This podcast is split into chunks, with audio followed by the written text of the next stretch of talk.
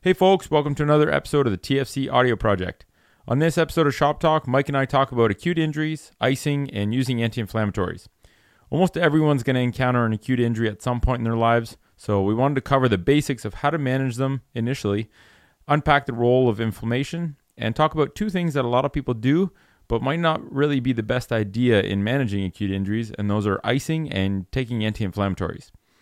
This episode of the podcast is sponsored by our biggest project to date yet at TFC, and that's the TFC app. The app isn't ready for public download yet, but the team's been working hard to create what we consider to be the most awesome health experience available to date.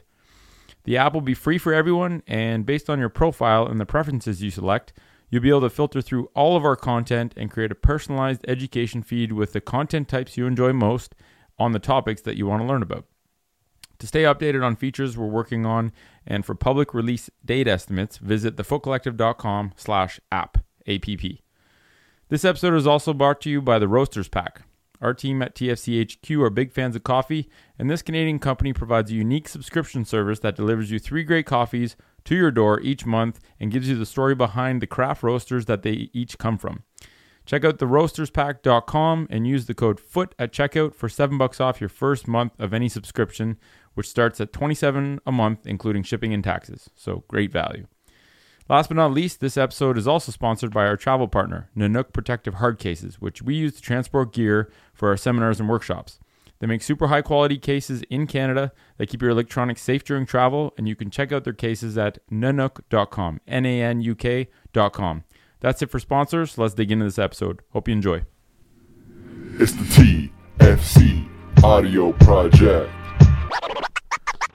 It's a collective effort. Help people understand their bodies, starting at the feet are the gateway for people to see that there's an issue. You know, a foot conversation is always a whole body conversation. Hey friends, Nick and Mike here, back for another episode of Shop Talk, and today we want to talk about a few topics that affect a lot of people and serve as great examples about how silly the medical system can be.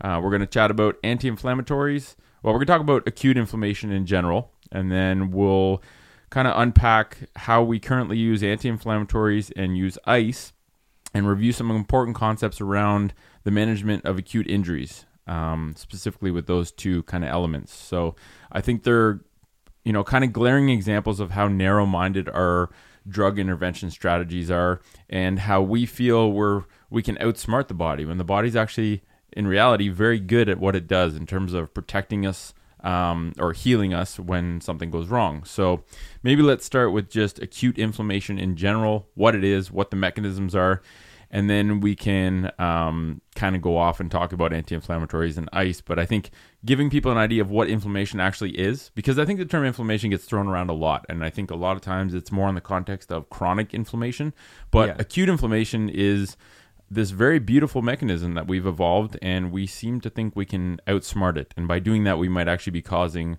it to not happen as well. Like we might oftentimes we inhibit it by trying to think that we're actually helping to suppress something that's bad when in reality it's actually a very beneficial mechanism. Mm-hmm. And what we learn in school, i and this was like drilled home in us, is that inflammation is just the, the first stage of healing. yeah. So it goes inflammation and then proli- proliferation, and that's kind of where there's there's more like actual healing taking place uh, in terms of like collagen synthesis, granulation tissue, like scar tissue formation, and then finally there's remodeling, and that's where like the final stages of healing get worked in. Uh, tissues develop more tensile strength and stuff. But if we backtrack to the inflammation part, that's just that first stage of healing, and that's when we get you know a cut, an injury, um, a laceration, um, even even things like uh, fractures and things like that. There's an inflammatory response, and basically that's just the cascade of chemicals um, and healing cells that are that are like shunted to the area. And it's like you said, it's the body saying like, okay, we're gonna send all these resources to the area because we need to heal and we need to we need to start the process of healing. Yeah. Yeah, it's your body mobilizing resources to a place where it thinks it needs them, right? There was some sort of insult. So, uh, you know, we talked about before, like you have an ankle sprain, you roll your ankle. There's a lot you can do to prevent you from rolling your ankle in the first place, but the reality is that acute injuries, if you're using your body, you know, whether that's sports or you're active or whatnot, bad luck happens. Ac- acute injuries are going to happen. You're going to tweak certain areas, you're going to hurt yourself, you're going to cut yourself. And so, just knowing the basic management principles of how to make sure that that acute injury heals well and heals quickly I think is beneficial for everyone. Like this is this is another one of those things where you know I think it's a very easy topic to teach in terms of just the basic general concepts. It's very applicable to everyone. Why don't we learn the basics of acute injury management in high school? It's, I mean, it's going to affect everyone. Um, and and that initial inflammation, like you said, is the body mobilizing its resources, saying, "Okay, there's an there's a problem here. Let's send all the healing chemicals and all kind of new healing cells to that area of injury, and let's also remove all the crap that's damaged and recycle it and and kind of digest it and get rid of it." Mm-hmm. So there's it's so crazy that we think anti-inflammatories or we, we people have this weird skewed perception of heat of inflammation is bad and it's i think it's necessary. And It's necessary. Like if you look at like a little deeper into what happens, these inflammatory mediators like histamine and bradykinin, they these things are they're like the, that acute response to inflammation. These chemicals that are sent in, so they do things. The chemicals very actually do things, and a big thing of what they do is they cause vasodilation.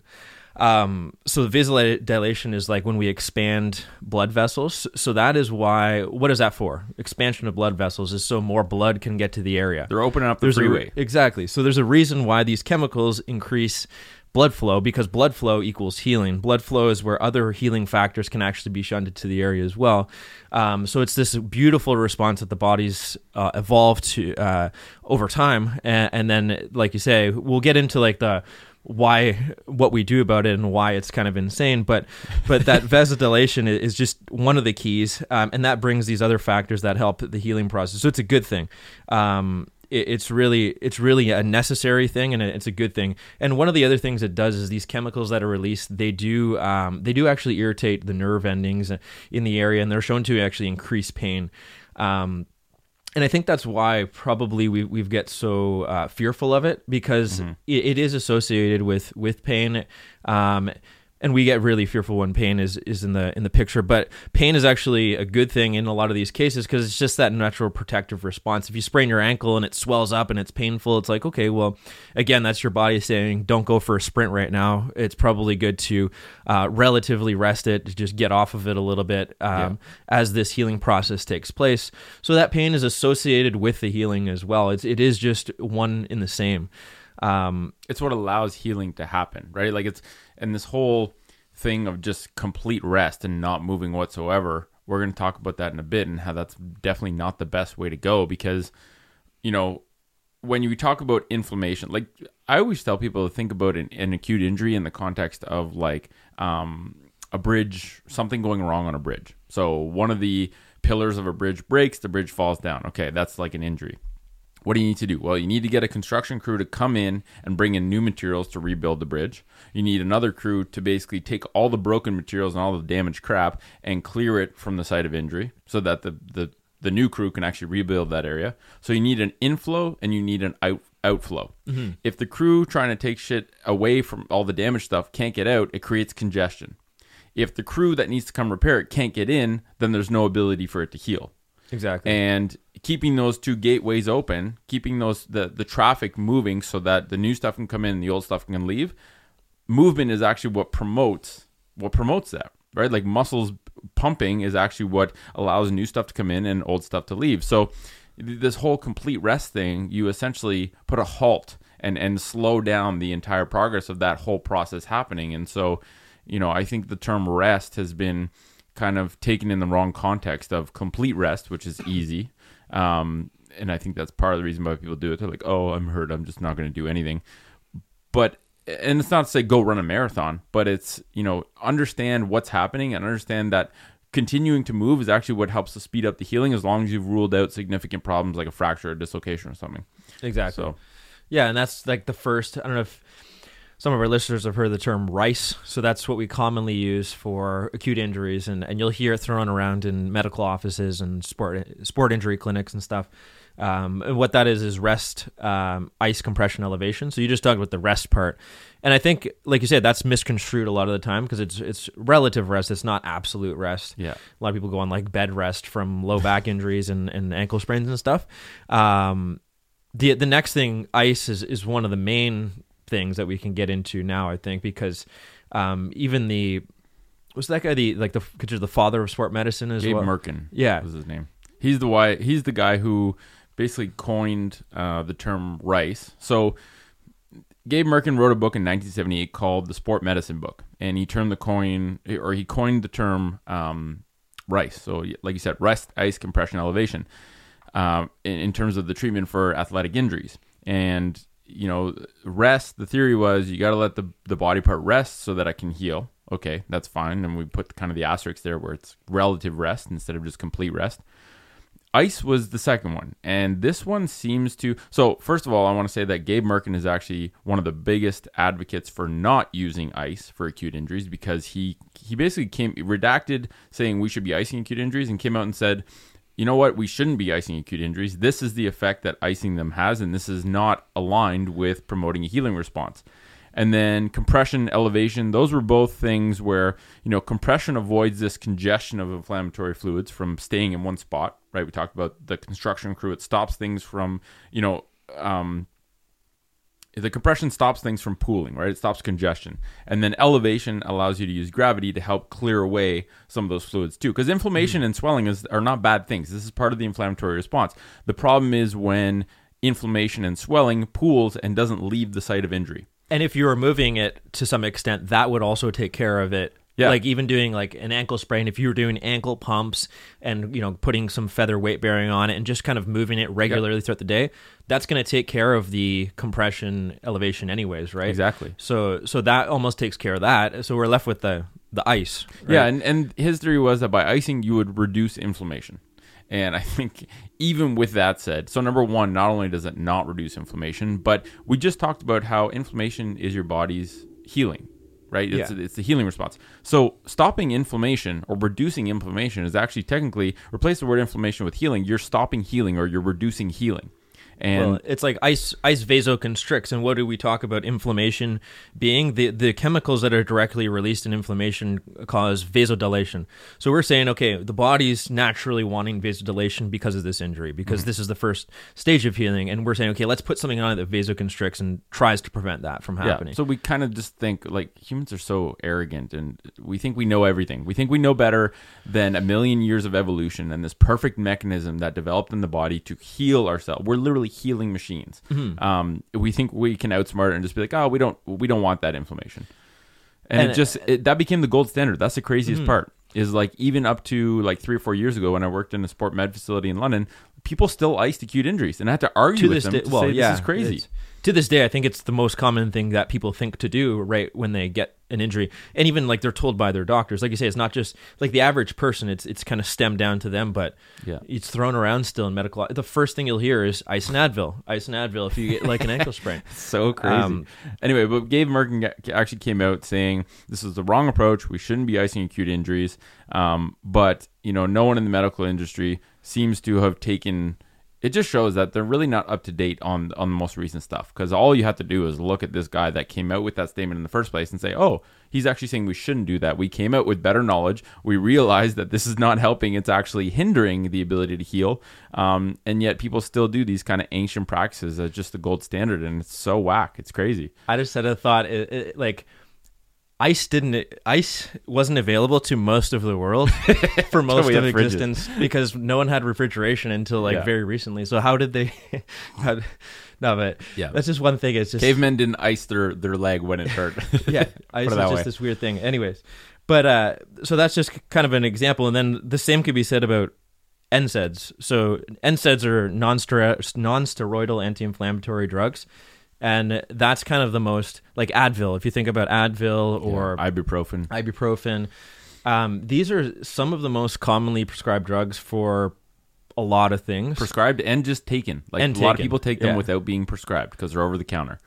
I looked up a stat, and five to ten percent of all medications prescribed each year are uh, NSAIDs. But like you say, they've they've become. Uh, you were talking about how they were first designed for something specific, and then it's almost like the the drug companies have this this thing where they're like, "Oh, we're trying to design it for this," but like, "Oh, wait, it works for this," and it works for this too. Why don't we just like market it to everybody now? So like take it for everything, like he- headaches, uh, any aches and pains, um, injuries. You like- got any problems? Oh, pop this little blue pill Yeah. and and you're, and you're great. It- yeah. it- so it was basically researched in the 50s and 60s as a safer alternative to aspirin. Um, and the guy that discovered it filed the patent in 1961. This is ibuprofen, and he initially tested the drug as a treatment for his own hangover. Um, and then the drug basically came out. They they framed it as a drug for the treatment of rheumatoid arthritis. And then later, when it became over the counter, it became the drug of choice basically for anything. Oh, you hurt your toe? Take Advil. Take Advil. Like everyone's taking ibuprofen, Advil, um, as this very strange substance that you know and, and we talked about this before. Number one anti-inflammatory equals anti-healing. So Yeah. to stop inflammation is the dumbest thing ever. Like you want to make it you want to take much longer to heal and reduce the quality of your healing? Perfect. Take a bunch of these blue pills. That's Yeah. really how it should be prescribed. When you look at the like the simplistic mechanisms of it all and you tie it all together you're like wait a minute this doesn't make sense at all. And uh, i looked into the the basically the pathway for for NSAIDs and what it does is uh, they're they're COX inhibitors, so COX inhibitors, and what they what that is is that's just an enzyme that um, that produces prostaglandins, and these prostaglandins are basically promoters of inflammation. So basically, it's blocking this pathway that that increases this inflammatory response. Um, the prostaglandins promote inflammation. They also support the function of healing cells uh, and platelets, um, which are necessary for clotting and and again kickstarting that whole response. So you're actually taking ri- getting rid of these like even like clotting factors when you have any sort of uh, internal injury or external injury like a cut.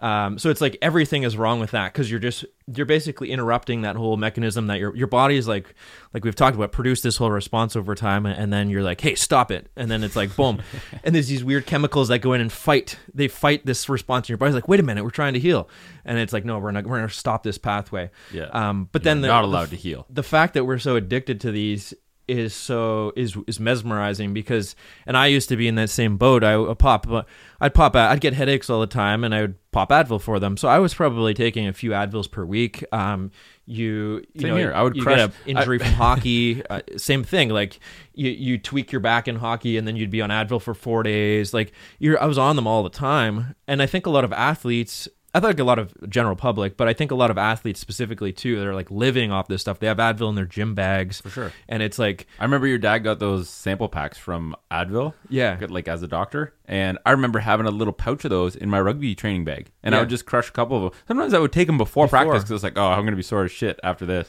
yeah, it's almost just like, crazy. here's what you do. And no one tells you why you're doing it or you like you just think that's what you do and you think it's Yeah. harmful because it's almost like this the beautiful marketing that was done Yeah. that everyone thinks that this is what you should do And side note, let's talk about some adverse effects of ibuprofen, which I don't think people even know this happens.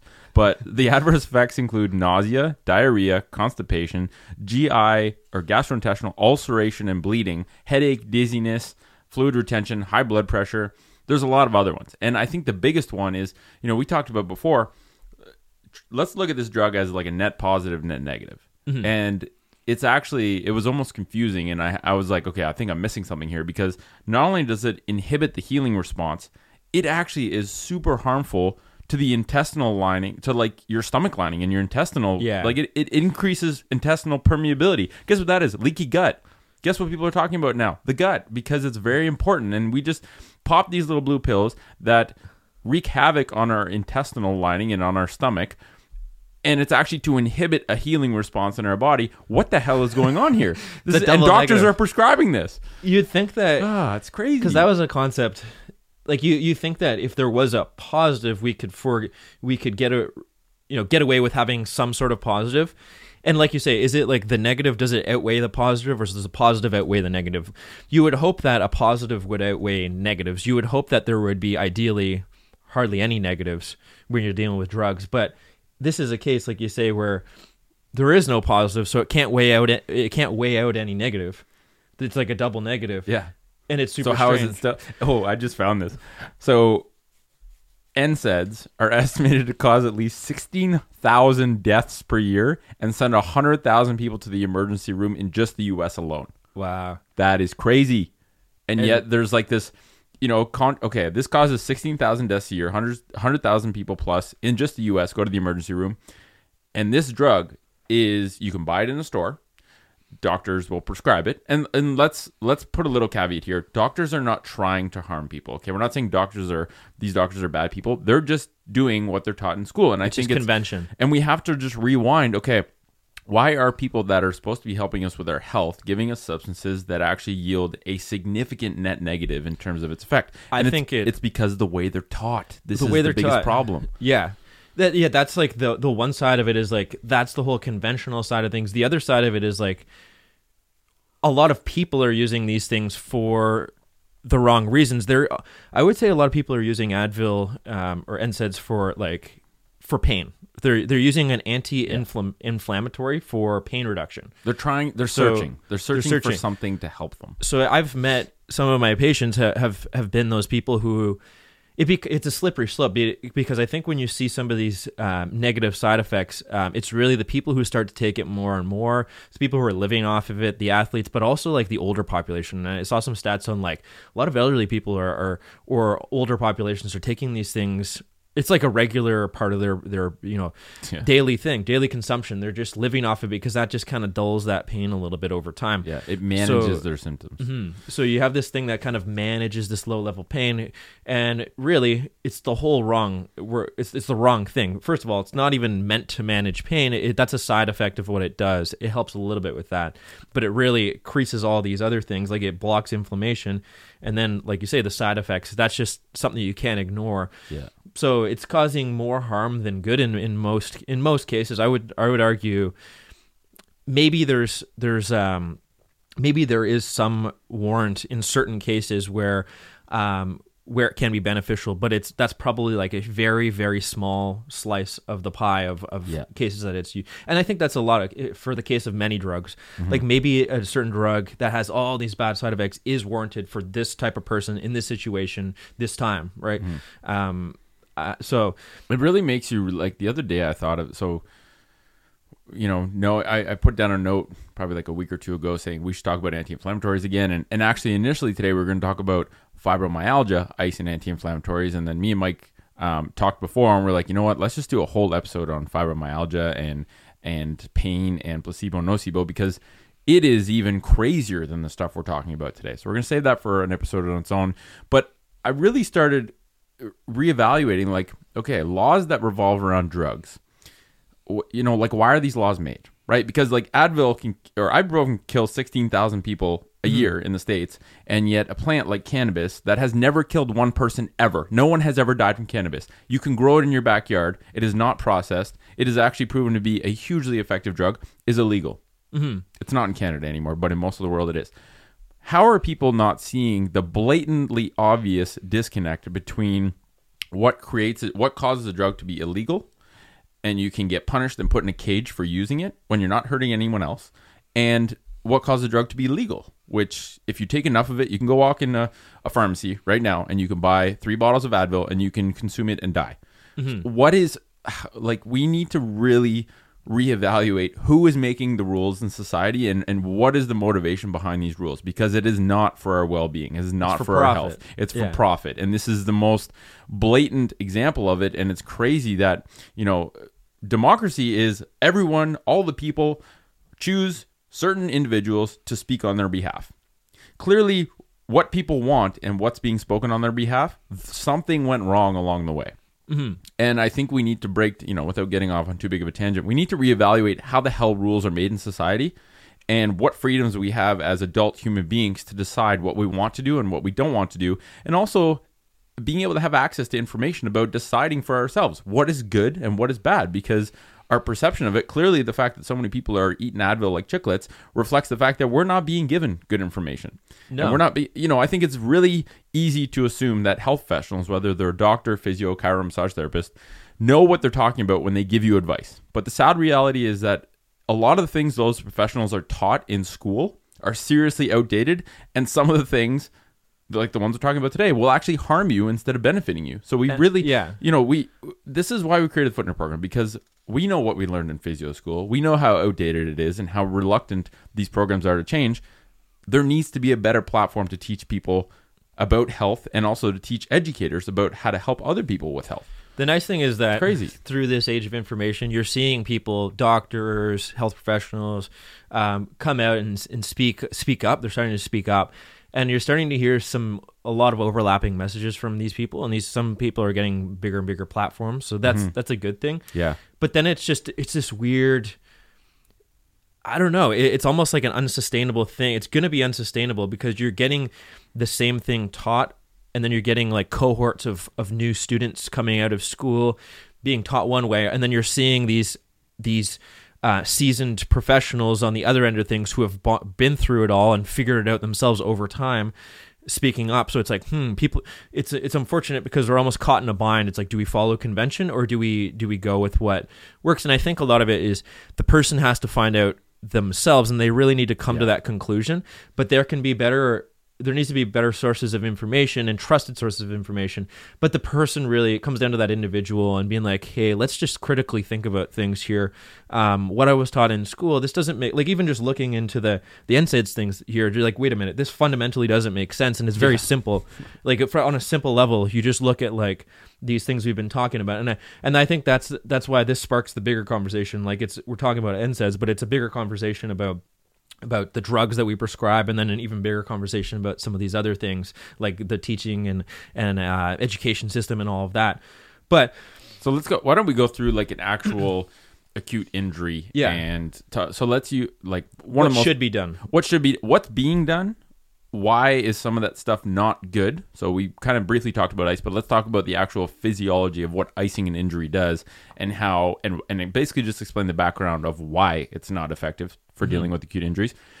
We'll talk about what people typically do for an acute injury and then what people should be doing for an acute injury. If if the goal is to optimize healing so heal as good as you can and in as short of a period as you can you know without sacrificing you don't want to heal quicker at the expense of healing better but heal as good as you can and as quickly as you can to get back to normal function.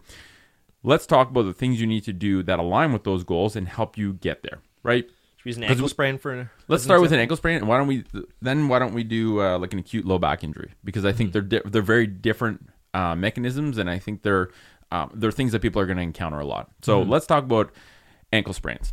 So you know, I I worked with the softball team after we graduated from physio school, and I saw a lot of ankle sprains, and luckily I saw a lot of them after the point where I realized ice is a stupid thing to do for acute injuries, and this was also keep in mind, this is at the same time that I would tell people not to ice, and yet the clinic I worked in, which was a very highly ranked, renowned uh, sport medicine organization, was literally sticking people in cryo cuffs. Okay, a cryo cuff is this thing that you strap on your limb that pumps cold water through. It's like ice on steroids.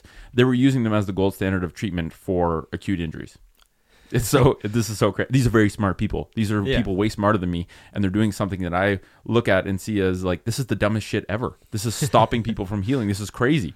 Um, so someone goes, they get an ankle sprain, and obviously the first thing you need to do for an acute injury management is make sure there's nothing sinister going on. So someone blows out their ankle running the bases. Okay, it already starts to get inflamed. They have trouble stepping. You know, with the ankle, you go through the Ottawa ankle rules to make sure that there's no fracture. That's the biggest thing you got to make sure. There is is there broken bones? Because if there is, this changes the management significantly. Mm-hmm. Ottawa ankle rules were basically invented to make sure that not, you know, I think they realized that like a super high percentage, like 90% of people that got an x-ray for an, an ankle sprain didn't need it because 90% of them did not have fractures. So they made these rules to basically be able to rule out most of the people that don't need an x-ray. So you do the Ottawa ankle rules, there's no fracture. Perfect. What do you do now? And what I started doing was number one, I would get the person seeing if they could start to kind of put weight on it, right? Mm-hmm. Like at this point, the fracture's ruled out. You have the opportunity to either convince your brain that something really bad happened or convince your brain that it's a sprain and you should still be able to use that limb. Mm-hmm. And so, you know, compression was good. I would wrap it up with a tensor band really, really tight. And a lot of the guys would instantly say, I'm going to go take a couple Advil and, I'll, and, and grab some ice. And I would be like, okay, let's try something different. Just be open minded to trying something different. And so we would compress it. I would get them doing ankle alphabets. So they spell the al- movement. some movement, weight bearing as tolerated, some compression, some elevation. But the biggest thing was keep it moving. And what I found that, you know, okay, so if they took Advil, they would basically, we just talked about it, they would inhibit the healing response, right? They're stopping the ability of the body to send new nutrients to the site of injury and and the lack of movement, if they stopped moving, would stop the body from being able to clear the fluid out. We would compress it to avoid a huge congestion of histamines and all that kind of stuff. And what I found with that is the fact that they're moving and activating all these sensors and the fact that we compressed it to prevent a huge buildup of fluid there, they had way less pain. That's what it takes Way less pain. pain. It was crazy. Movement is is the the master at decreasing pain. That's it's better than any any drug. So Yeah. and like you say, it's all it's all it's graded movement. It's not like we're telling them to to, to really uh, put full weight on it and go hard right away. Mm-hmm. But it's just this like figuring out thing. It's like how much weight can I? Let's see if I can put some weight through it. Let's see if I can even just pumping the ankle mm-hmm. passively up down up down. Do circles. Do the alphabet. Walking as tolerated. Mm-hmm. Like it was it's very simple stuff. Simple stuff. And anyway, what I found with a lot of these guys is with the more mild sprains, what usually would have taken them out of a tournament, and some of these guys are literally traveling like three or four hours just to play in a weekend tournament. So this is not, you know, it sucks uh, when something like this happens. Some of these guys were able to play at the tournament at the end of the day. Mm-hmm. Right. And whereas before they would just have this ankle that was blown up, red, swollen, super painful, and they'd be out of commission for a week.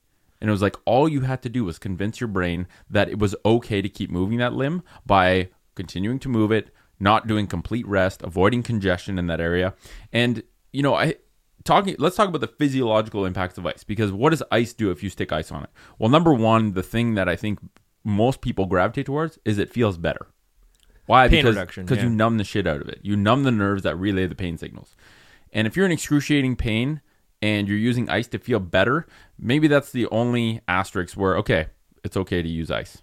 Mm-hmm. But I think that person still needs to understand the consequences of what ice does in terms of creating a congestion of fluid. Because number one, unless you keep that thing frozen, it's going to thaw, it's going to hurt at some point. Mm-hmm. And, you know, ice vasoconstricts, it shrinks all the vessels. It shrinks the vessels that deliver new fluid and nutrients to that site to heal it. It also shrinks the lymph vessels that clear the fluid away.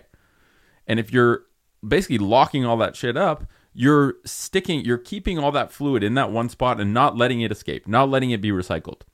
And I, the craziest thing is this pitting edema that some people get, where you Oh, yeah. the blood literally doesn't go anywhere for so long that it turns into molasses. And I could literally put my thumb in some of these areas, and you take your thumb off, you can see your fingerprint because Uh, it just yeah, creates like an indentation in Play-Doh. It's so crazy. I've seen Um, those before. Those Yeah, on like placements and stuff. You're like, oh, there's a classic example of it. You yeah, it's gnarly. it's eh? like a yeah, it's a Play-Doh thing. So anyway, so ice vasoconstricts. It stops the healing response. If you're doing complete rest, you're eliminating the ability of that joint to move to, to reduce some of the pain. Um, you're also eliminating the the muscle pumping action that clears fluid away and brings new fluid in. So, you know, in that case, compression and elevation are okay. But rest has to be relative rest where you're moving. You're still moving, but you're doing it within your realm of tolerance. And ice for an acute injury has no place and does not reduce inflammation. It literally just stops the healing process and creates gridlock of all this stuff being stuck in one area, which gives you a whole other host of problems, not to mention, you know, the accumulation of all these histamines that irritate the nerves way beyond that initial stage. So so that's a very different way and I think for back pain you can kind of go through uh, the process, but but that's a very different way of managing an acute ankle sprain compared to what's conventionally taught in medicine. And it's a way more effective way both in decreasing pain in maintaining mobility and function and also in the speed and effectiveness of healing. Like on all of these fronts this is a significantly better way of doing it and you only need to know basic physiology to understand that. So mm-hmm. how the hell are we so disconnected from understanding basic physiology that most medical practitioners still ice and prescribe rest? it is. It's whack. It is weird. and you could apply the same things to to back pain. Which I'll go through a quick example of it because we spent a full podcast on back pain um, that you Yeah. can check out before. But But acute, back, acute pain, back pain- what you should do, what yeah, what so somebody comes in with acute back pain, or, or you just you know you throw out your back in quotation marks. Um, it's it's something that happens a lot. It's happened to me in the past. Like it's it's one of the most common kind of acute injuries that people will get. Um, but one of the things that again that will first I've heard stories, many many stories, very common to hear people that that would just go on like almost self-induced complete bed rest for like a day or two, um, and it's super super common. But I think a lot of times they're they're often if it if they don't self-induce it, they they'll actually uh, be told to you know take the day off, rest, Take the week off. I've had Take the- patients tell me yeah. that. It's like what?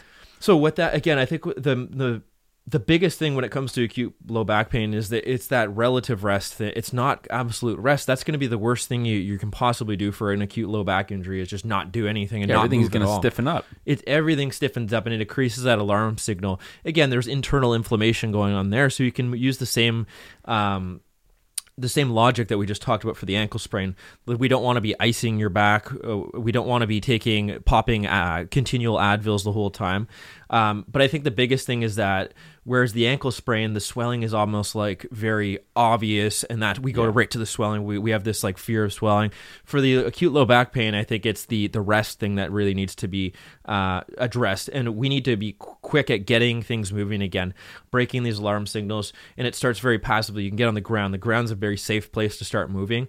Doing some hip mobility work, doing some rocking, um, doing some basic stuff on the ground, showing your body that it can move, um, breaking that that guarding response, breaking that tension that develops, that protective response that happens, and and as we continue to add movement over over days and eventually weeks, um, but especially in that first 24 hour, 48 hours, that's when we really need to get on top of it. And I think the pain throws people for a loop too, in both situations, and and that that's why we look for the rest. That's why we look for the anti-inflammatories. You almost need to work through the. It's just a hard concept because people are coming to see you for pain, but you have to work through some of the pain, and the you have body to contextualize the pain because if you explain what that pain is, Yeah. then people are like, okay, I, I'm I'm not going to willfully do something to create my, more pain for myself, but I understand that a little bit working through some discomfort and not numbing the pain so much that I don't feel it whatsoever with pain drugs. Working through some discomfort is actually the necessary step required. It's the way to, the other side. function. Yeah. that's the way out of pain is to work through the pain and and let it guide you to some extent. Um, and and I think that's just something that um, is hard for people to conceptualize, but it, it works wonders. And you can see people, even if you work with them for a session, they come in hardly able to walk, and you just get things moving on the ground.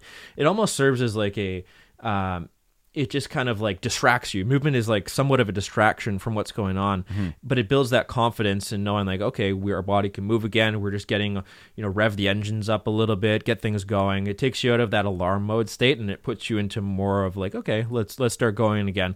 Let's get back to where we were at. Um, and you're so- almost like romancing the ma- the control center. Like that's Mm-hmm. I gave that analogy to someone one time. Your brain is the control center. Its role is to protect you from dying at all at all costs.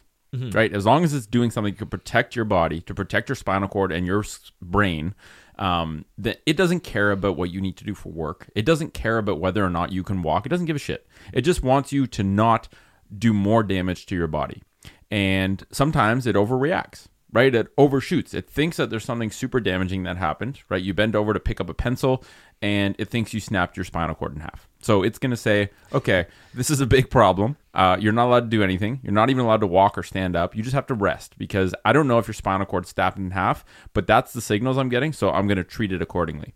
Your job is to essentially prove to the control center that it's making a mistake right? It doesn't like to be forced to do things. It likes to be shown that things are possible. And so getting on the floor and moving your spine, right? Like just articulating your spine within your tolerance is basically showing the brain, "Oh, okay. Okay, we're moving a bit and you know, the, okay, maybe the spinal cord is not snapped in half." And you're just romancing it. You're you're basically making a case to say this isn't a crazy acute injury. I wasn't lifting up a, a 400 pound object as I was twisting. I didn't blow my disc out of my spine. I just probably strained a muscle because I didn't know, I didn't have very good spinal awareness or bracing mechanics. Strained a little muscle that was loaded with sensors. And so you, the brain got the signal of a spinal cord injury when in reality it's a small muscle strain. So you have to, you have to earn the right to get back movement. And guess hmm. what? When you freeze the area and numb the nerve, and when you stop moving altogether, guess what you're doing? You're proving to the brain that it was right and mm-hmm. that you shouldn't be allowed to move. And Yeah, you sh- and, exactly. you know, so I think in both cases, it just shows you that movement is the medicine in this case for these types Mm-hmm. of acute injuries. And again, it, we're we just throw it out there. Obviously, if we got to check for anything sinister Yeah, like rule fractures, red flags. red flags, there's things that you do that you want to check for. Um, but in in the majority of cases of, of these acute injuries that will happen to almost everybody throughout their lives, Yeah. these are the kind of basics that you want to think about. These are like even just going into it with this knowledge will help you get through it in a much smoother pathway because you'll have that sense of control right off the bat. You'll be like, okay, I sprained my ankle. I know kind of like what's involved. It still sucks. It still hurts. Still can't walk on it very well at the start. But uh, this is where we need to go. You have that pathway in mind of like, you know, here's how we're going to deal with it, and it'll be back to, to good in uh, in no time if we do it the right way. Um, we've got to respect healing times. We've got to respect all of that too, because tissue needs time to heal. Um, and that's another thing is like that the inflammation is just the first stage of healing. The, the body goes through this beautiful cascade into the other stages of healing. We just got to respect that. But the, if you do the right thing, the body's going to take care of that healing um, itself. You just kind of got to guide it along the way in the right way, not push it too hard. But but definitely, I think in most cases, it's we're holding it back way too much. Yeah. Um, so that's where we, we, need think to kind of we're of helping it, but really what we're doing is hindering the ability of the body to heal both quickly and effectively. Mm-hmm. Um, and and a lot of times it's you know people basically flip the coin and say I'm going to take less pain, right? And they don't see the other side of the coin. It's like less pain means it's going to take me way longer to heal. It's eventually it's going to end up causing more pain eventually. That's the thing. Less pain equals more pain. exactly. And it's going to not heal as well. And, you know, even for both those things, so the ankle sprain and uh, the low back, acute low back injuries should never happen. So this is one where like if you're if you have good spinal awareness, if you have the ability to brace your body in a centered position, if you're not crazy imbalanced at your hips so that your spine has to do all the work of of flexing forward even, you know, you can do a lot. You can do a lot in a very simple way to prevent acute low back injuries. Ankle sprains, sometimes you just have shitty luck. But I think rewinding and saying, hmm, I wonder if my hip stability is so bad that my ankle is what's vulnerable. And I can, you know, I think a lot of people can prevent ankle sprains that happen. These non-contact hmm. ankle sprains. Someone sent me a video on Instagram the other day. Some guy ran a full, did like a full Ironman triathlon, and at the end he jumped up to touch the sign in celebration, and he came down, he snapped his ankle in half. I was like, you just need, you need ha- to have a basic level of aware, body awareness and hip stability to protect your ankle from rolling over, because this should not happen. With that said, if you're playing a sport, you get kicked or you roll off a curb. Sometimes that's bad luck, but guess what? A lot of times you can do a huge amount to protect yourself from these acute injuries. And uh, I think, you know, we can even contrast this to we won't get acute into a huge amount of acute or uh, chronic rather inflammation, but I think so many people this this same approach where we seem to try and take something to cover up acute injuries in terms of the inflammation. We demonize inflammation there is a certain kind of inflammation that shouldn't be happening and that is bad and that's chronic inflammation right? Like if you're constantly so inflammation is this acute response of the body to heal an area that's under threat. Uh-huh. Guess what? If your internal systems like your gut is in constant inflammation instead of trying to load up and take things to anti-inflame your body or reduce inflammation why don't you figure out what's causing that in the 1st mm-hmm. place? Because the body's not designed to be in a constant state of inflammation. Maybe the stuff that you put in your mouth that you call food is actually what's poisoning and damaging your body. And maybe you should reevaluate that instead of just loading up with a bunch of anti inflammatories or crazy shit, you know, crazy drugs that try and manage the symptoms of this chronic inflammation without actually dealing with what's causing it. And this is another crazy thing in the medical community. You know, doctor, we don't talk about food. We don't talk about, you know, even things like uh, Basic things. s- like the sleep and uh, sleep and rest and recovery too because a lot of, I think a lot of people are just in that perpetual stress mode lack of sleep and you can't heal. It's just basic again basic autonomic physiology. You can't heal when you're in fight or flight mode a lot. 24/7. so so just like everything kind of gets thrown off. This repair process just gets kind of shunted and or blunted and, and you can't you can't get through it. So that's a whole other topic and there's it's multifactorial but you're right. I think that the biggest thing is we need to like with acute injury is like we know what's causing the inflammation. It's like Yeah. okay i sprained my ankle there it is. Um, with chronic inflammation i think we just need to be better at looking at the the root causes um, of the inflammation and addressing those so it doesn't because again it gets back to that drugs to to block and then that's the whole cycle again. Yeah. so. And it start like like we said before it starts with the education system teaching doctors and rehab professionals to give these anti-inflammatories to ice acute injuries to prescribe rest. And we we really have to just take a step back and reevaluate like this isn't good advice. This isn't you know this whole thing of of do no do no harm the hippocratic oath. Let's stay honest to that and actually re- let's let's do the due diligence to look into the advice we're giving before we start giving it freely because it was given in the past. Guess what? We did stuff way back in the day that we look back on now we're like that was the dumbest stuff ever. Why did we ever do that?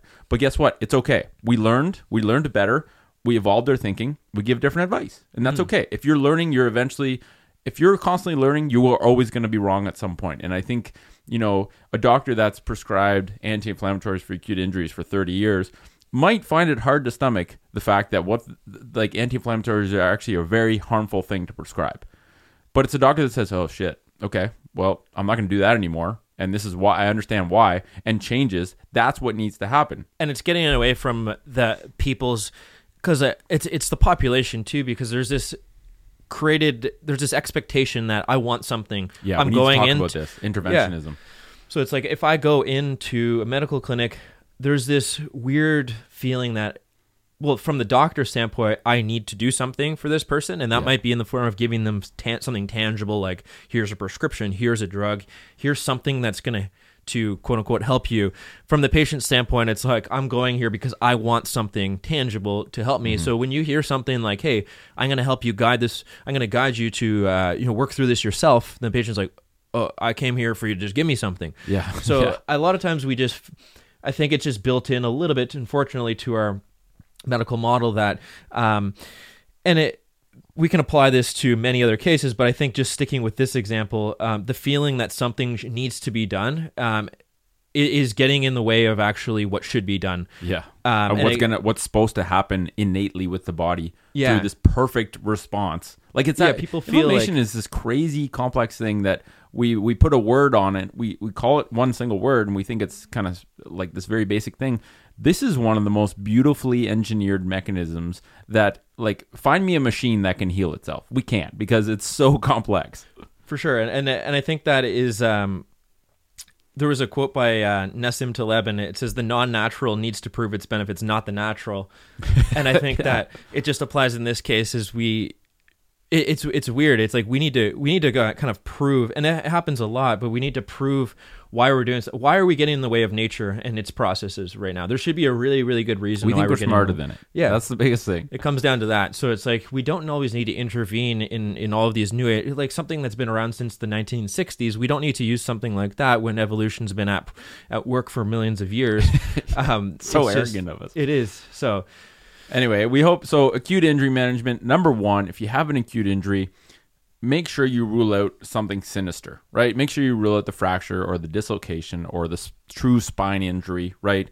Find, you know, look to someone that knows what they're they're doing, has training in this to rule that out. But once it's been ruled out, let your body heal itself and do things to help it instead of hinder it hindering it would be taking anti-inflammatories, taking anti-healing drugs, which have we talked about can have a not only the fact that they're inhibiting healing, but they actually can harm your body based on their effect on your GI system and all this other shit. Um, and you know, avoid ice. Ice slows down the healing process. It congests fluid in the area. It stops the natural process of getting nutrients delivered and garbage and waste to be cleared. Um, and then things that you can do stay moving. Movement is healthy. Movement is you convincing your brain that it's okay to move this area and maintaining mobility. Movement is what facilitates the clearing of, of crap that's damaged to leave and new nutrients to arrive. So just make sure that, you know, whether it's someone giving you advice or you doing something that you thought is supposed to be done because it's been done forever and everyone knows the term rice, just reevaluate some of these things because some of these things that are actually harming you more than they're helping you. And, you know, like we said, acute injuries are going to happen with everyone. If you use your body, unless you stay in a chair your entire life in a, in a bubble, um, you're going to have acute injuries, and this is fine. And, and, you know, so having acute injuries, number one, try and.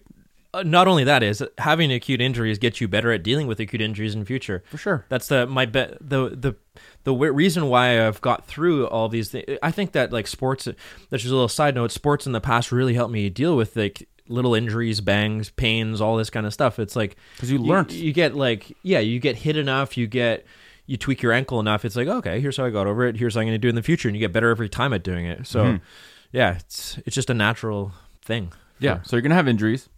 Try and figure out is there something I can do to prevent this injury from happening again in in future, and if not, how do I manage this in a way that gets me better as quick as possible and heal as effectively as possible, so that I'm not left with problems after the fact. So anyway, we hope that benefited you.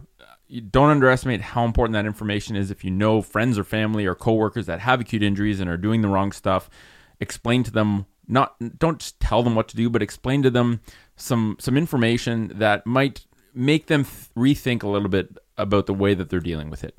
And um, anyway we hope you enjoyed that and we'll catch you next week